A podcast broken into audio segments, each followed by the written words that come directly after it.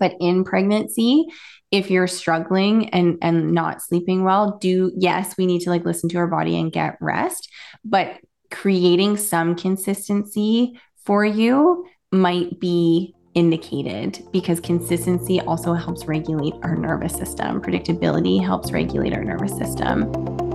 You're listening to the Well Woman Podcast. I'm your host, Gemma Lee, women's menstrual cycle educator, natural fertility coach, and daytime mermaid. This is a place where we discuss all things periods, poo, ovulation, fertility, and sex. Join me weekly as we rediscover our menstrual cycles, unlock its superpowers, and guide you back into your cyclical nature. This is the Well Woman Podcast, episode two forty-seven.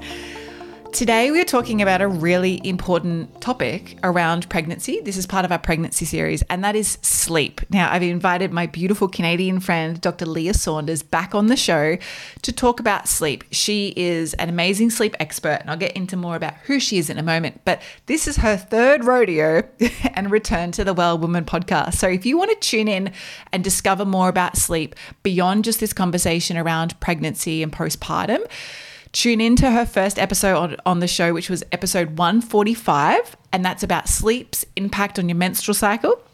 We also have her joining us for episode two twenty-three, where we talk about sleep cycles from menarche to menopause and how our sleep changes throughout different stages of our menstrual life.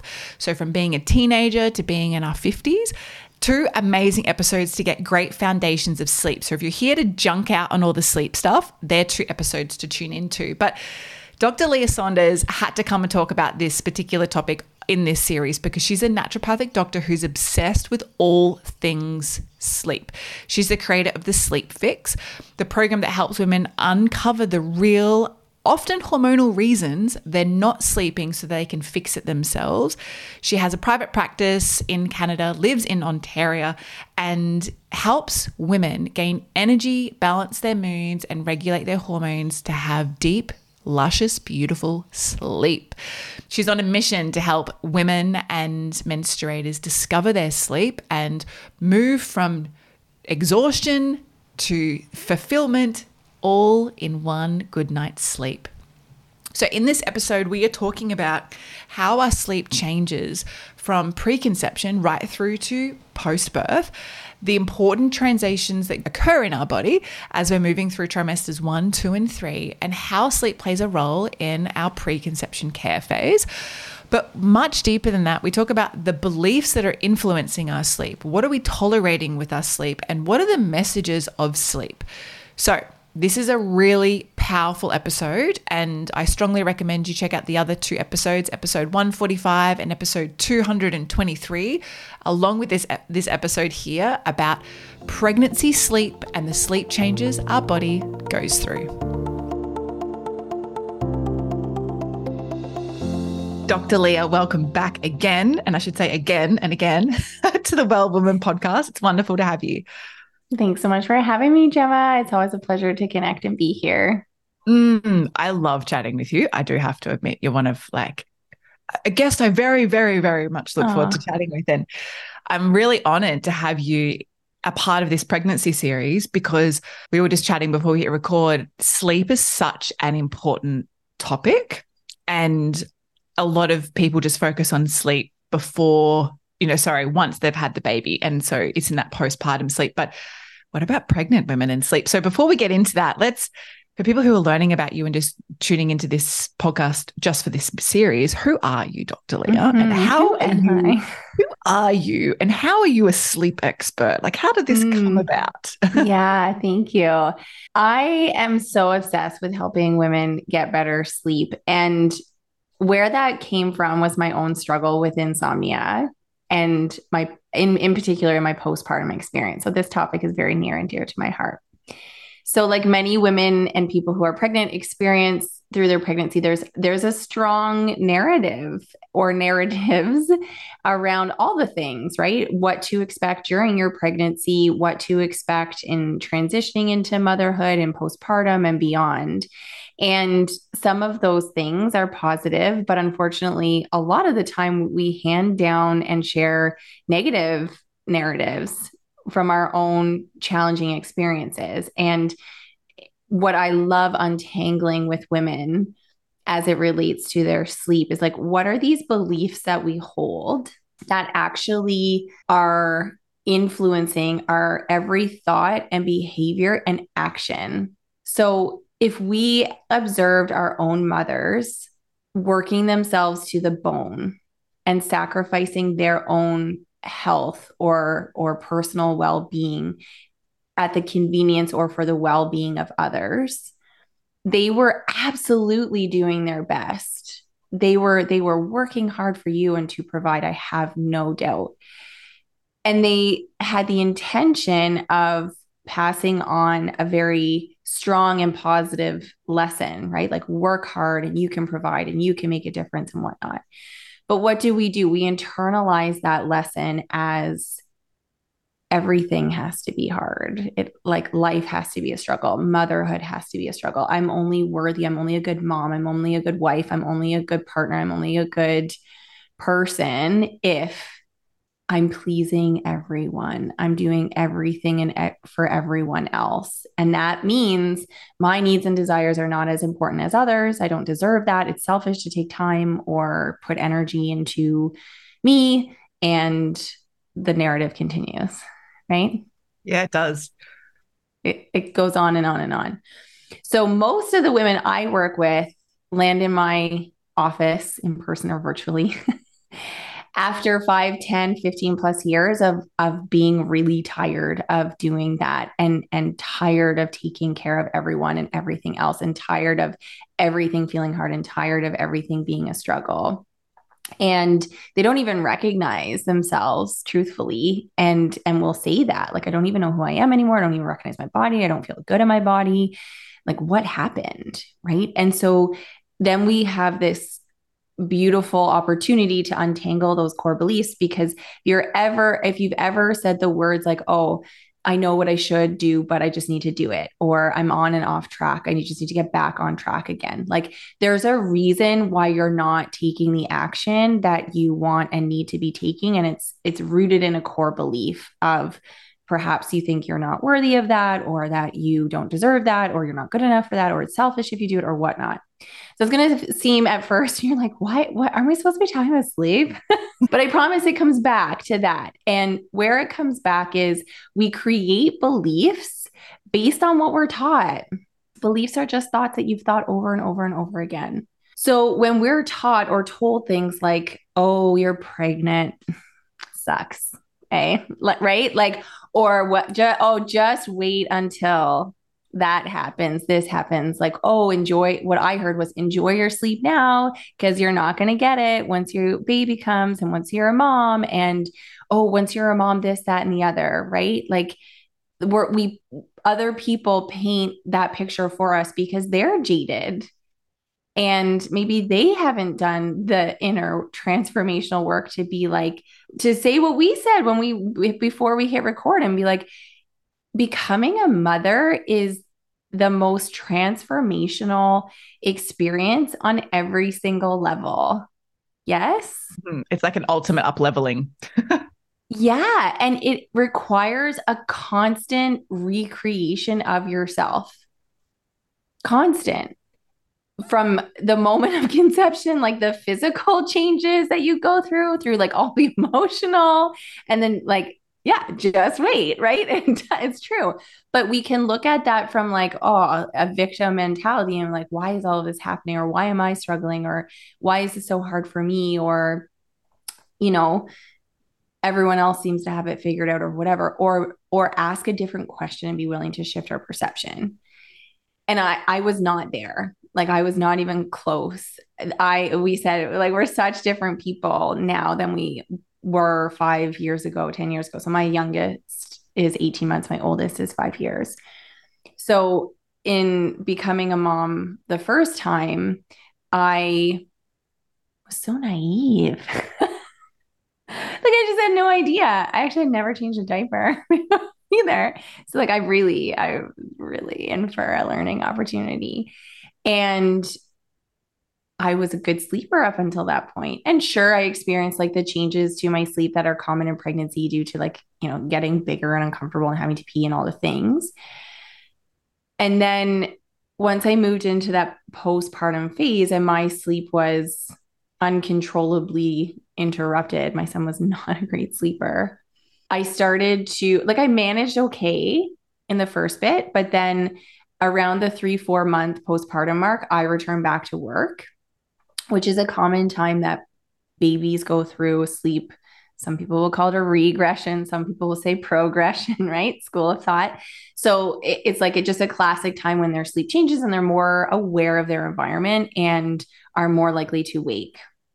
So this was also when my husband was turning, transitioning into parental leave because I'm self-employed, which meant I didn't get any benefit coverage or like paid leave. I had to create that for myself. So at that point that had come to an end and I was returning back to managing a clinic, being a doctor, adjusting to life as a new mom, being, and, and still wanting to like, you know, be a supportive partner and good wife, and also have that time to connect with and support myself. And at one point in the depths of my sleep deprivation, I couldn't remember the last time I had slept for more than an hour and a half because my sleep was like so constantly broken. And I showed up, and I can still remember the morning of like showing up, and my staff, who was also a mom, was like, "How are you?" And I was like, "Hey." And I just started crying because I'm like, I can't, I'm so tired. I cannot function. Mm. And on a different day, and I can't actually remember if this was before or after, it doesn't matter, but another colleague was like, "Are you okay? Because you don't really see like your, seem like yourself." And you know how we usually go through and are like, "How are you? Oh, I'm good. How are you? I'm good." Yeah. There's something of, yes, autopilot. Yeah. There's something magical about pregnancy and and motherhood, and and what I am excited for through perimenopause and menopause, and I hear women talk about, is like an unveiling. Yes. And this loss of tolerance, like you're just, you can see through bullshit and you are unwilling to tolerate it. It's like the mama bear, right? You're like, rawr. And so she asked me, was like, "How are you?" And I was like, "You know what? Today I'm going to say, like, tell the truth." And I was like, "I'm not okay. Like, I'm actually not okay. It is not normal to be trying to do everything that I'm trying to do and uphold like all the balls in the air and be running on like very little to no sleep. I'm so exhausted. I don't feel like I can take care of myself, let alone take care of others. I wake up in the morning in this like stressed, exhausted, anxious state and just pray that like, okay, tonight will be different. Maybe we'll get a bit more sleep." And then I started to develop a lot of anticipatory anxiety about sleep. So even thinking about going to bed, thinking about going to sleep created anxiety because I would worry about how it would go. Mm. So, so then I was, as we always are, presented with an opportunity that never looks like an opportunity. It just looks like a mess. And I remember I worked with my own naturopathic doctor at that time. And she was, I, and I remember asking her like, "How do I get back to feeling like myself?" And she, you know, she was like, "How's your sleep?" I'm like, "Nah, good." Because once my son started sleeping through the night and more consolidated, I still couldn't, or I would wake up and like anticipate that he would wake up. I would ruminate about things. And so she was like, "We got to fix your sleep. Because until that is fixed, like you're not going to feel like yourself." So I was like, "Okay, fine." And even as a naturopathic doctor, and I think I had been in practice for five years at that point, like, you know, bajillion years of school, all the things, I was like, "What do I do?" I'm sorry, what? Like melatonin, maybe? So that was the start of my journey. And mm-hmm. I was like, okay, I actually have no idea what to do, which means I'm not coming close to even supporting my patients if they have a sleep problem. So I started researching and listening to podcasts, and I became so fascinated once I was like willing and could, could also handle that. Cause at first I was just like, anything about improving your sleep was like offensive to me. Cause I was like, screw you people who can sleep well. And so I, I, I was like, no, okay, I need to do something about this. And, and I just fell in love with how sleep is the ultimate foundation of our health. and how if we are not sleeping, we are not healing, we are not living to our fullest potential and capability. Even if you're like, well, this is all I know it to be. I've always been a bad sleeper. I only sleep four or five hours a night. Imagine how you would feel if you got more, if you're used to operating at that level. The only reason like that is normal or okay for you is because you're tolerating it. Mm-hmm. And so when I started on, unco- like, I was like, is this Pandora's box? Like, this is magic. Why is no one talking about this? And, and I started to appreciate also what I feel like we didn't learn. And that's like sleep impacts every single aspect of our health. So it doesn't actually matter if you have like high blood pressure or depression or anxiety or endometriosis or P C O S or, or, or it's like, if you're not sleeping or if you have one of those conditions, like you're more likely to have difficulty sleeping. So I started looking for colleagues and allies and I was like, okay, who else is like focusing on this so we can talk and I can understand? And there's like crickets. So I was like, okay, I guess I'm going to create this thing. And, My job. and like, right? Like gift, right? Total gift. Because how often do we, do we sit in like, woe is me, why me, that happened to me, this sucks, da da da da da. I have spent many hours there, but that most difficult time of my life has actually been my greatest gift and greatest opportunity. Special. And so special, really special. And like you said, an opportunity, but at the time you're like, what's the opportunity? I can't see any opportunity here. And of course, to backtrack exactly where you began with, with the beliefs, you know, what are the beliefs, you know, that are influencing your thoughts and your behaviors? I think that's a really great question we can ask about so many aspects of our lives, particularly with sleep. And to give everyone an example, and you mentioned perimenopause and menopause and postmenopause, mm-hmm. I think the menstrual cycle and all the changes in the menstrual cycle, whether that's pregnancy, birthing, you know, menarche, first period, becoming a woman, going through menopause, menopause, there's so much vomit that's put on these experiences. And I call them vomit because a lot of it's shit. And it's not a lived experience. It's often someone else has heard it. So, oh, well, you just wait. Like, you know, even if they're not a parent and they say to you, oh, well, you should really just get as much sleep as you possibly can because you're not going to get any other sleep. It's like, well, mm-hmm. that's possible, but it's also possible to get mm-hmm. lots of sleep as a parent too. And mm-hmm. everyone's experience is different. And I think we, if we begin looking at, well, what do I really believe? And do I believe that to be true for myself? Yes. We can actually start to change the narrative, like you mentioned. So the narrative of sleep is huge. And I, especially around motherhood, I think there's so much vomit put on that. And yes, every child is different and every child's experience is different and every child's integration into the world is different. And so that plays a that plays a role. But let's talk about sleep itself mm-hmm. and how important is sleep. So when it comes to pregnancy mm-hmm. and conception and preconception, let's start at the beginning. Mm. How important do you think having a good night's sleep is for a preconception journey? Because a lot yes, of people, when okay. it comes to preconception, just think about like, well, I just need to know when I'm ovulating and I just need to make sure mm-hmm. that I'm taking a prenatal, and I just do that two months before I conceive, and that's fine, right? So mm-hmm. why is sleep also an important aspect in that oh, journey? So good. Yeah. I wish I had a memory for statistics, so I can't quote statistics, but I do know that it's very clearly defined in the medical literature that if you are getting less than seven hours of sleep on a regular basis, that's considered sleep deprivation. So when, we, when I throw that term out there, people will be like, oh, I must have to be like only getting two or three hours a night. It's like, no, the average person or like most, or at least half the population is, is getting less than seven hours a night. So when we see that and observe it in populations, you are much more likely to experience like any, name any disease, infertility or fertility challenges being one of them. And it it does come back to cycles and some of the most foundational pieces that we can take for granted or or assume to be too simplistic. But even even examples of, I think we may have even talked about this on a previous podcast, of like when women are in nature as a group. Like I, I remember reading a story about like a woman on a boat, or like it was a summer experience or a summer job or something, and they weren't on or exposed to technology or much artificial light. And so they just had the opportunity to be in sync with natural daylight rhythms and darkness and each other, and all of their cycles synced and all of their cycles synced up with the lunar. Like, we can't explain that. Like, there's no test, right? So there's, there's that element of like, there is, there is so much power in that regular cycle, but I also, I also don't want to be flippant and have anybody walk away or have be listening to this and think like, oh, my insomnia is the reason I'm not getting pregnant.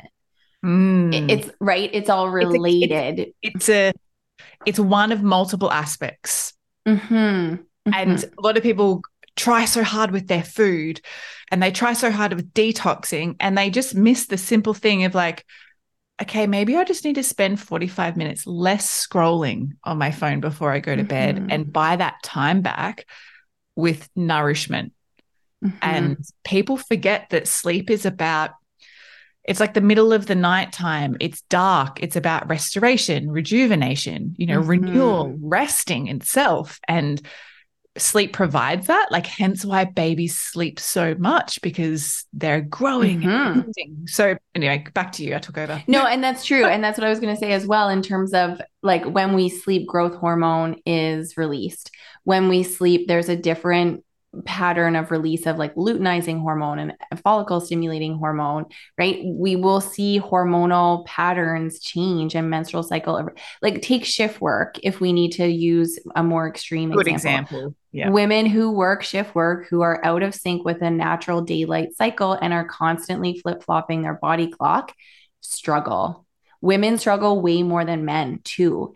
And so what's super interesting is, one example is of workplace accidents. So women are like twice as likely to be involved in a nighttime workplace accident, but wow. the rates of women and men being in a workplace accident during the day are the same. Wow. Like, I get goosebumps talking about this stuff. I have goosebumps because, now. Right? I know. So when we, and, and shift work was like the first environmental factor to be validated and recognized by the World Health Organization as like a known and established carcinogen. There's a significant increased rate of breast cancer in, in, in particular in women nurses who work shift work. So we know that it plays a role, right? Like our light, dark exposure and the regularity and rhythms of our menstrual cycle, which obviously is going to impact ovulation. So if your cycle is becoming irregular, and that's most likely going to be at, as it relates to ovulation, it's going to obviously impact your fertility journal, journey too, or ha- at least have the potential to. Can I add a, a slice in there for everyone to kind of like help the ball drop a little bit deeper? Is that, you know, a lot of people just think that the menstrual cycle just begins with the ovaries, but mm. it really begins in your brain. And people don't recognize like the H B O H P G axis. So your hypothalamus communicating with your pituitary gland, and your pituitary gland responds to light. And so without it turning into a different topic on the podcast, you can manipulate your pituitary gland by mm. using light around you to change when you potentially ovulate in your menstrual cycle. You need to work with a very great educator to teach you how to do that individually. It's not something you learn in a group. But when it comes to that, if you just think about the night shift, or you think about at nighttime staying up till ten o'clock and leaving all the lights on and then turning all the lights off immediately and then trying to get to sleep, that's going to impact that. Not to mention your pituitary and your pineal gland are like best friends, and they live very mm-hmm. closely together. And they also have very important roles when it comes to sleep. So I think people just think, oh, well, your menstrual cycle is all from the hips down, but it's mm-hmm. not. It's so much more. And your body, it's a whole body experience, really. Mm-hmm. Mm-hmm. Mm-hmm. And ovulation is the main event. Mm-hmm. We always think so much about the period because it's the obvious, or menstruation because it's the obvious, but like the most amount of energy and recruitment of of energy. Yeah. Process. Like, it's all about ovulation. Mm. And the alignment of all the hormones, mm-hmm. the alignment of, do you feel safe and supported in your body? Mm-hmm. Is your, is your environmental mm-hmm. aspect supporting that too, because it's a whole yeah. kettle of fish. Yeah. And that's where I would go with the sleep piece. So mm. I often say that sleep is the ultimate gauge of your nervous system. I like that. Again, sometimes there's, there's like you know, specific factors, like your bladder is just full and you need to get up and go pee, right? You're uncomfortable or whatnot. But if we look at that as like, oh, sleep, sleep is, is that gauge of my nervous system, because how often do we go through our day overscheduled, overwhelmed, undersupported, like finding the, it's so hard to slow down and take a break, feeling, feeling guilty for that. Why? Because of the narrative that we have to burn ourselves, right? To the brink of exhaustion, that we have to give, that we have to people please and whatnot. So if your day is structured like that now, and then you add kids to it, if you figure out a way how to do that, please let me know. I want to know your secrets. But in all seriousness, we, we just can't sustain that. And we can try our very hardest, but I would put money on that it will show up in, in a way. And for some people, it shows up as anxiety during the day. For some people, it shows up as insomnia in the night, and sometimes a combination of both or other things. Mm. So we are good at distracting ourselves from our thoughts and feelings and emotions and anxieties and worries and whatnot. And are we ever? We're so good at this. Yeah. So one invitation and a starting point is like, even in this preconception or fertility journey or pregnancy, is to find space now. We often confuse our desire to reach a goal with a need to make a decision. One day when I'm less busy, I will. One day when I have more time, I'll sleep when, when I'm dead. That's yeah, so right? Terrible. It's terrible, but important to recognize, because maybe that's what you learned about sleep too. Maybe you learned that, yeah, you sleep when you're dead. If you sleep in, you're lazy. Sleep is for, you know, weak people, badge of honor. If like, who's, who's running on the least amount of sleep, right? So think about what that creates. It creates this like guilt around taking a break, and there's no way that your nervous system and body is going to feel safe at the end of the day or comfortable or familiar with the idea of not just slowing down, but actually stopping and being at peace for eight hours. We, right? Like I, I don't mean to be, again, flippant about it, but sometimes we just need to be radically honest. Yeah.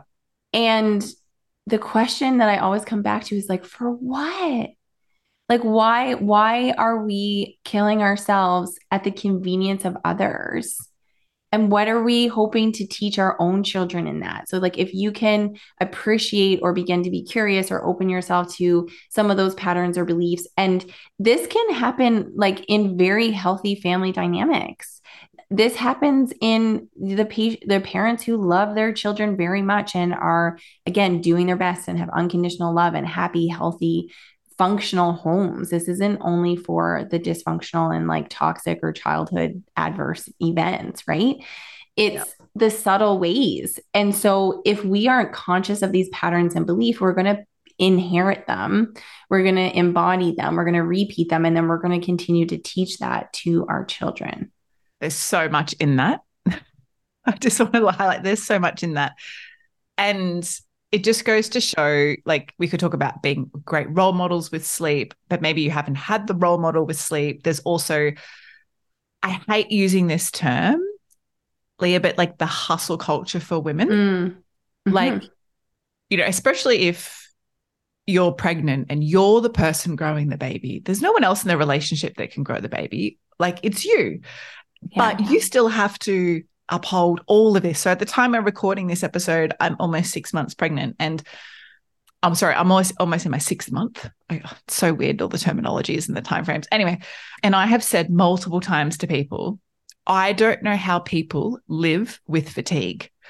I don't know how people ha- move through pregnancy with a full-time job, because I'm fortunate enough that I could move parts of my day to be like, you know what? It's twelve thirty. I need to have a two o'clock. I need to have a two hour nap. I need to go. I need to sleep, because my I'm just falling asleep at my computer in the middle of the day because my body's so exhausted, because I'm so fatigued, because I did call the baby a leech once and Brenton wasn't very happy. I was like, it's like a leech. It's sucking the life out of me. I need to rest. But the old me ten years ago would have been like, oh no, push through, you can break through the barrier. And so it, it, there's so much in that. And I think it's great education that people focus on eating the right foods when they're pregnant, or moving their body, or making sure they get all of the work done, so when the baby comes, they can have a bit more time off. But sleep's so important, right? Mm-hmm. So mm-hmm. let's talk about sleep through pregnancy. Maybe let's mm-hmm. focus on maybe each of the three different trimesters. Sure. Yeah. What does it look like, and what is the different changes that the body's going through hormonally mm-hmm. through pregnancy? Because it's very different to outside of pregnancy. Mm-hmm. Mm-hmm. The first trimester is often accompanied by that overwhelming fatigue and increased mm. sleep drive. And it's almost instantaneous, right? You're like, I peed on the stick and I found out I'm pregnant, and wow, I'm really tired. And it's, it's real. And it's like a different level of fatigue for many women. Like you described, like, hold on, like full stop, cannot function, need to go and nap.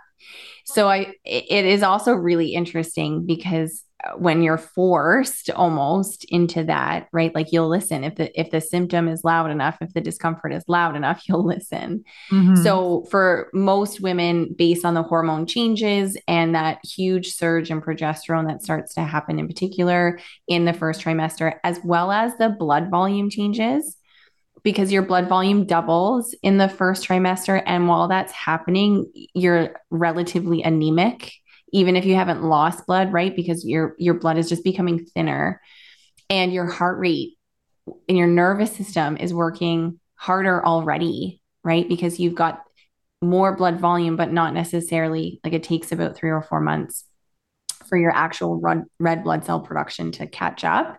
That's what is carrying the oxygen, right? So even when you're feeling like short of breath or weak or tired in the first trimester, and you're like, there's no way this can be happening. Like, no, no, it's happening. And that's why Already? It's amazing. Mm-hmm. It's so amazing. And with that, some, yeah, some women are basically able to lean in, and maybe more willing to lean in, or, or like you said, fortunate enough to have that experience of like, okay, this is just what needs to happen. But we aren't always familiar with the idea of listening to our body, right? Because like you said, we're used to pushing through, we're used to figuring it out. So that can also be really hard for mm-hmm. some women to like sur- surrender. When I said that mother becoming a mother is like the most transformative experience, it's also a massive surrender experiment of, of like, you cannot, you cannot control, right? Like so many things. So many things. And I feel like there was something else I wanted to say about first trimester sleep, but it's escaping me. Well, whilst you're finding the escapee, I, I think in that first trimester, there's two ways, like the shamanic way of looking at pregnancy is that everything that like that comes to the surface through your pregnancy is teaching you what you need to know for your birth mm. and your transition into motherhood. So mm. if that is sleep, it's sleep. If that is learning how to nourish yourself with food, as opposed to just, I'm pregnant, I should just eat all the junk food. Like my partner said, mm-hmm. I can't wait for the day I come home and you're eating a four liter, which is a big tub of ice cream, on your belly and eating McDonald's. I was like, dude, I don't think that's ever going to happen. But that's the narrative, you know, like, mm-hmm. so mm-hmm. I think people forget that what's arising right now is a lesson that you're going to need to learn to be able to become the mother that you need to be for the baby you're mm-hmm. growing. Mm-hmm. So there's that shamanic aspect of it, but also something that was really highlighted to me in first trimester was the surrender, but also asking for help. And mm-hmm. whether that's help that someone gives you for free, like a sibling comes and does something for free for you, or you buy it, it's still asking for help. It does not matter.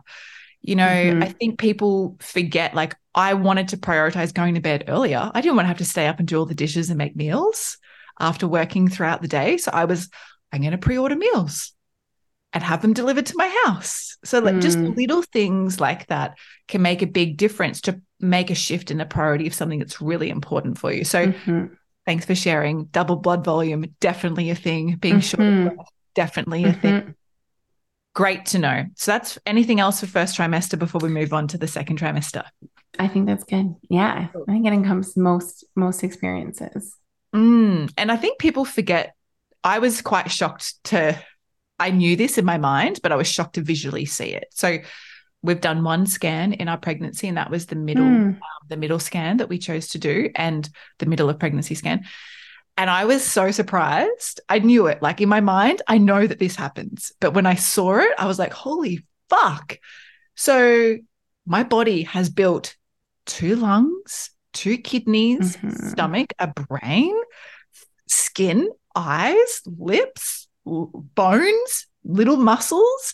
I know. It was such a, a humbling reminder seeing that, to be like, so that's what my whole first trimester was doing. It was growing all of that. Well, that explains why, why yeah. I was so tired and things were shifting. Mm-hmm. So, mm-hmm. And we're so used to validating ourselves on an external level based on how productive we are in a day, mm, yes. what we have to show. And the surrender and the challenge of the first trimester is like, I'm really tired and I feel like I have nothing to show for it, but actually I grew a lung today. Totally. Right. And, and we don't, it's hard. It is really hard to like appreciate that or, or bring that into your conscious awareness, because it, it's, it's happening without you even thinking about it. And you can't visually see it. It's not like a trophy you can put on your desk exactly. to be like, this is what I did today. It's not a list exactly. you can check off. Yeah. So that, that is really what's so fascinating about, I think, the first trimester. And then for most women, like the second is where they feel their best most commonly. Like you hit that sweet spot. For me, it was around fourteen, sixteen weeks in both pregnancies. Like I was lucky I didn't suffer a lot with nausea, and the fatigue lifts, like it was almost like a fog was lifted.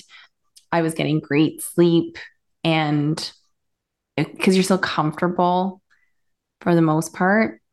Around week eighteen to twenty is when the baby starts building its skeleton, borrowing all of your calcium. It's a leech. See, I told you, babe. It's literally a leech. So it's taking your, utilizing your stored calcium from your muscles and bones. So a common symptom is, is leg cramps. Have, have you had those yet? Not too much, but I definitely, I know personally, I sit on a higher intake of calcium than the average. Like I probably okay. do a higher dose, and I've done that for years. Like, yeah, like close yeah. to a decade, I've taken higher calcium. And I know a lot of women really have much like, isn't the stat like between eighty and ninety-five percent mm-hmm. of women are deficient in calcium? I would believe it. Like yeah. huge amounts. And so for me, I know, especially because I haven't been a dairy consumer pre-pregnancy for years, that was an important thing for me. I knew I had to get externally, and obviously mm-hmm. eating lots of leafy greens, et cetera. Mm-hmm. So I haven't had that too much. Right. But I know that a lot of women do get that. And yeah. So, yeah. Well, it's just, again, it exemplifies how our pregnancy journeys can be so different. And yes, mm-hmm. it's a common thing, but doesn't mean it's normal. Yeah. So we always want to look at those pieces of like, well, what might be disturbing your sleep? And is it something noticeable and physical, like a full b- bladder? Do you need to change or alter your fluid intake? Or do you now need to sleep with a pillow between your legs? Because that helps your low back and hips. Does, is it now supplementing, introducing a supplement of calcium or CalMag in addition to your prenatal, so that you're still replenishing what's being bored from you, because you're waking up with, we call them Charlie horses. Do you call them that? No. What is this? Tell me more. I don't know where that came from. It's just like, you know, when, if you've ever had like that wicked calf muscle, like, seize, oh, okay. Yes. Yeah. We call them Charlie horses. Oh, wow. No, I don't know why. I we don't that do up. That down under. That's a new thing. That's what um, we say in Canada. Yeah, that's so, no, okay, cool. Yeah. Yeah, no, it's just it's one of those things that yeah. that could be worth considering, or if you're like trying to do all the things, right, and be preventative, especially in, in nature. And then the third trimester is where women will struggle because mostly of like, yes, hormone-related changes, but m- those hormones creating more laxity in our joints, and that can create more like hip and pelvic floor, knee pain, discomfort, mm. bladder, right? Like your bladder is being continuously smushed. So those are all very real things that we can do our best from that external environment, most likely, to control or support. One of the things that's really important to highlight though, is that if you have difficulty sleeping and symptoms of insomnia. So the, the medical definition of insomnia is typically struggling with either taking more than thirty minutes to fall asleep or being awake for more than thirty minutes over the course of the night at one time. So like you wake up to go pee, and then when you come back, it takes you more than a half an hour to fall asleep for three or more nights a week for three months. Mm. So obviously pregnancy is like a shorter time period, so it might be a little bit challenging to, to track that. And like, we don't want to wait three months, but most people will start to notice a more significant sleep disturbance, or people who have pre-pregnancy sleep concerns and insomnia are much more likely to experience pregnancy-related sleep disturbances. Mm. And then those people, or people who have sleep disturbances in pregnancy, are then much more likely to suffer postpartum. Mm, sleep disturbances. Yeah. And insomnia. And then postpartum insomnia and sleep disturbances significantly increase risk for things like postpartum anxiety and depression. Mm. So we want to be like really mindful about these components. And the reason I listed that diagnostic kind of description there is that it's really important that we move away from collapsing things in medicine. And what we, what we do in many cases is say like, oh, you're anxious, or you're stressed, or you have a chronic pain disorder or neurological disorder, or like you name it. And you have trouble sleeping, you have trouble sleeping because of the other thing that's more mm-hmm. obvious, mm-hmm. right? Louder, like creates more discomfort or complication in your health and history. So that might be true. We certainly can't completely separate them, but what we're understanding more and more in sleep medicine is we no longer, there's no longer the use of the terms primary and secondary insomnia. So primary would be like, we can't otherwise explain this, you have difficulty sleeping. Secondary insomnia would have been like, you have a, a pre-existing condition and you have trouble sleeping, and your, your insomnia is secondary. So if we mm. fix, air quotes, the, the condition, the, the, the then sleep theoretically pattern itself out. Yeah. Mm. But what we really understand, and this is observed in, in the study of, of pregnancy and postpartum sleep related disturbances and insomnia too, is that it doesn't matter.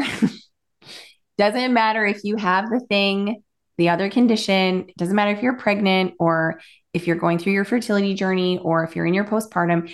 If you have trouble sleeping, we need to stop dismissing the reason or like making an excuse and just treat the sleep issue. So important. And how would you, like, let's talk about sleep in like this, sleep disturbances and insomnia whilst pregnant. Mm-hmm. What are some things that you could do to support that, or tr- as you mentioned, treat that? Yeah. That we can do yep. at home to give a go. Totally. So when we look at things like behavioral therapy or cognitive behavioral therapy for insomnia, which is actually the primary thing, it's all about understanding how your cognitions influence your behaviors and how that creates your outcome and result, right? So when we're looking at something like sleep in pregnancy at any point in the trimester or three trimesters, we want to understand like, what are your behaviors and thoughts around sleep as well? So are you connecting with your body and, and listening and recognizing like, oh, I'm tired, I do need to prioritize sleep. And maybe what I wanted to say earlier was along the line of like, yes, you are fortunate, Gemma, to have been able to create that shift in your schedule and take that nap, but you also created that and worked damn hard to get there. Mm-hmm. And you made a choice, and we all make choices. And sometimes we make the choice not to choose, totally. But we need to recognize that that's a choice too. Mm-hmm. And it's actually hard either way. Like, that's what I want to, to say the most is like, it's hard when we're living that life of like, in the toxic relationship or toxic job, and we're not sleeping because of it. And it's also hard to make the the choices to get out of the toxic job, or the the lack of fulfillment, right, in the job or the relationship or whatever. But what if that is the thing that helps you sleep better at night? Mm. Right. And when we lose that tolerance, or our filter is like maybe lifted ever so slightly, if we're willing to have a shift in perception in these different life stages, then in pregnancy, it's a beautiful opportunity to examine some of those things. Right. So if, if sleep is that ultimate gauge of your nervous system, and now you're waking up to pee, but then end up ruminating or worrying or like having repetitive thoughts about things that are on your mind, that's okay. That's actually exactly what you need to work on and examine and sit with and be curious with, as difficult and challenging as that might be. Mm. There's so much in that.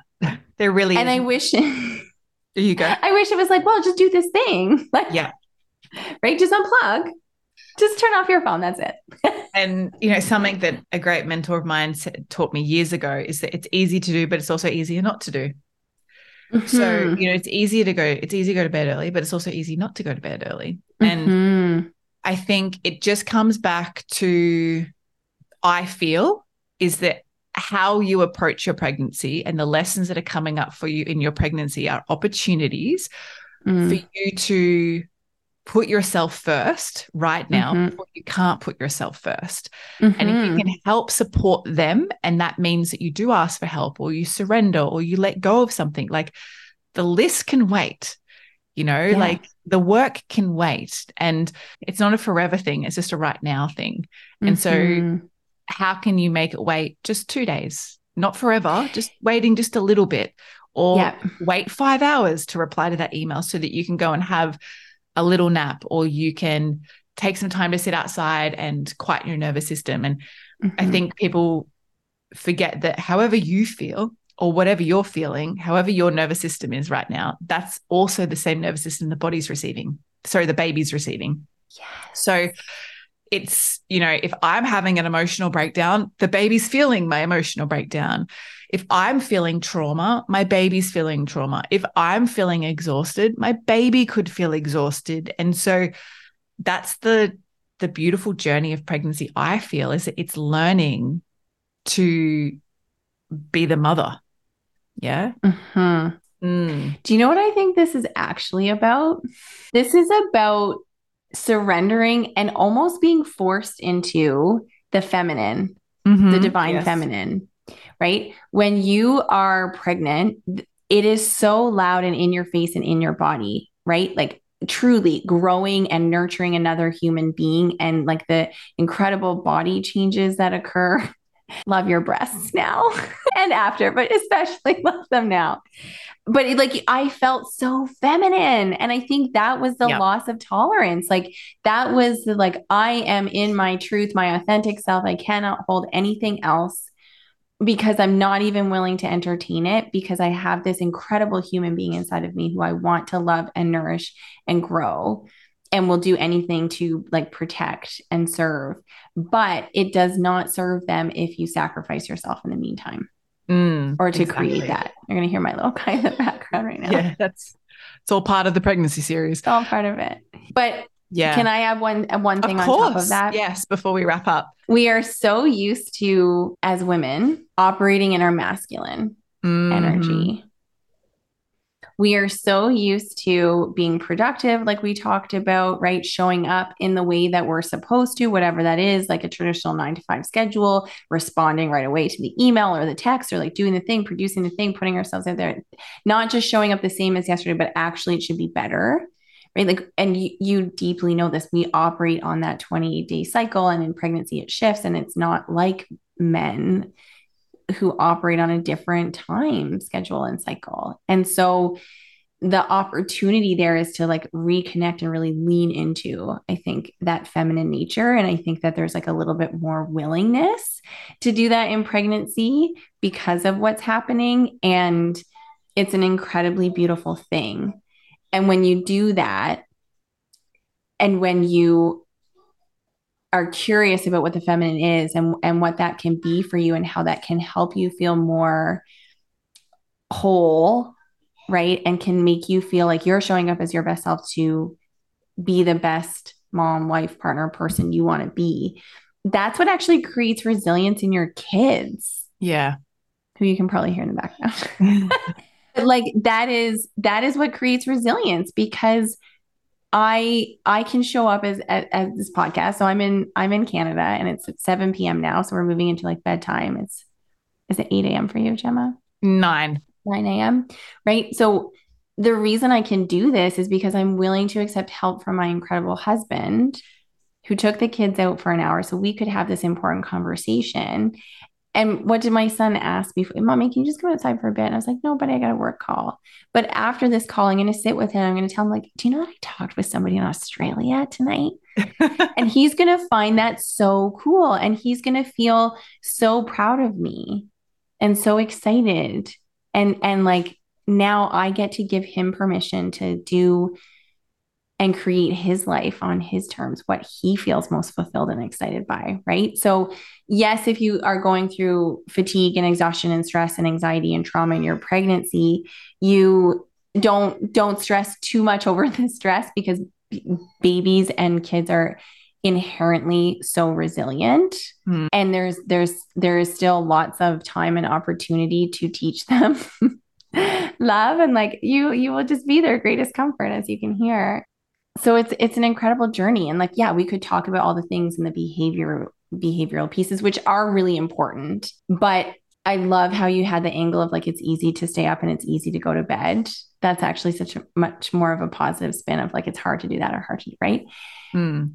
But the, I think the, the difference, like why are, why do some people find it easier to do the easy thing that they feel called to, is because they're like willing to, to just like to show up for themselves. Yeah, you're spot on. And I think it's also the allowing, like allowing yourself to shift and evolve and change, as opposed to being the static same all the time. Like men are the static and the same, whereas women are ever like ever evolving. And I think that the more that we can adapt into that, I think we can also remember that pregnancy is a preparation for birth, and how you turn up in your pregnancy, how you allow, how you surrender will de- be demonstrated in your birth altar and your birth portal as you enter that birthing space.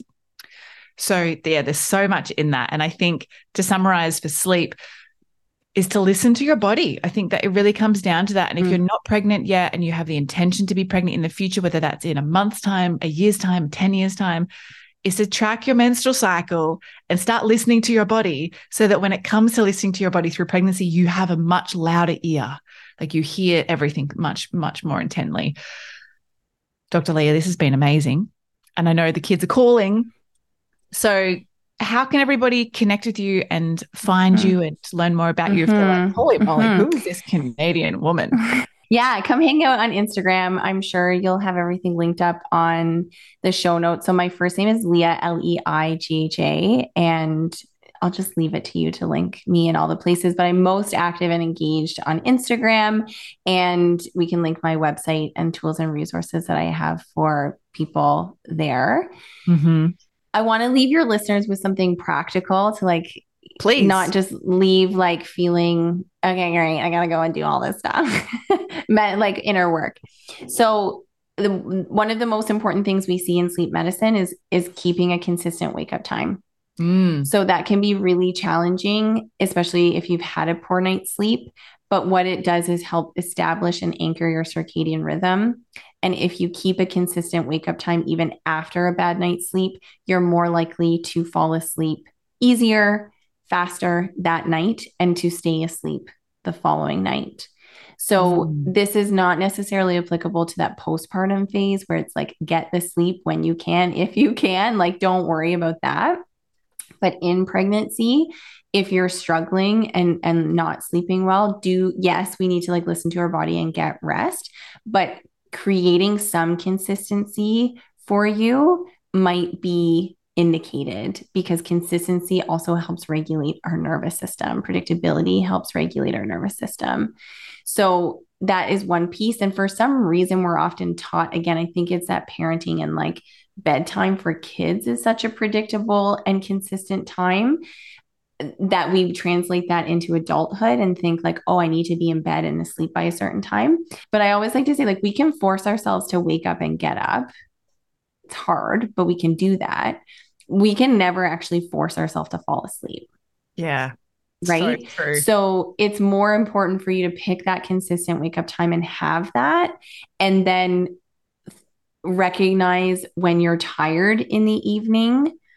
And that is that feeling of sleep pressure, which maybe is more familiar if you've recently been like for you in your, in your first trimester, like your eyes are heavy, your head is heavy, you could quickly fall asleep.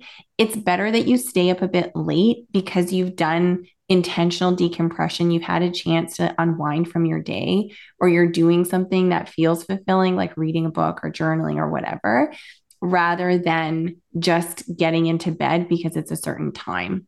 And then when we pair that in with like waking up at a consistent time and getting morning light and decreasing the overhead lights in the evening and connecting back with darkness and, you know, reading under low lighting instead of being on our phones, like it's not just one thing, it's how it all interrelates.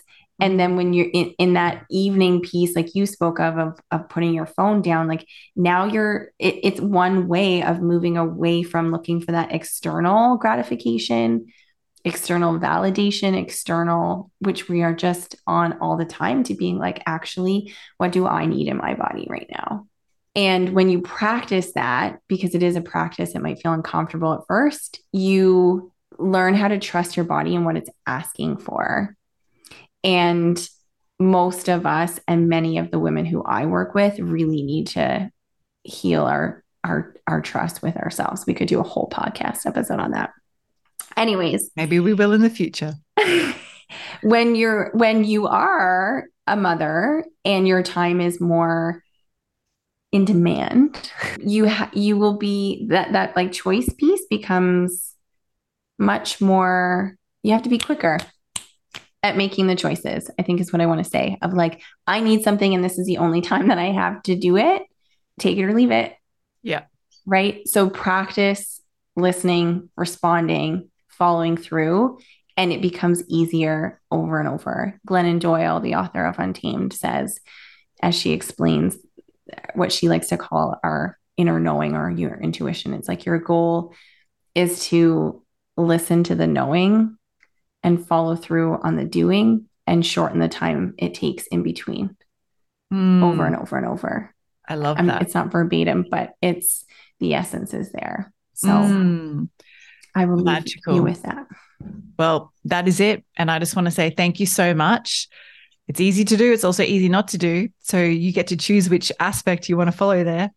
Doctor Leigha, you're amazing. And I know everyone's gained so much from this beautiful chat about sleep and all things around sleep, our behavior and our beliefs. So thank you for being here again mm. and again and again. It's such an honor and I really appreciate it. Thank you. Thanks for having me. Thank you so much for tuning into every episode of the Well Woman Podcast. For everything we mentioned in today's episode, you can find these in the show notes over at wellsome dot com forward slash podcast. If this episode excited you, please hit follow on Spotify, which means all of my episodes will pop up in your feed weekly so you never miss a weekly drop. I'd love you to leave a review on Apple Podcasts too.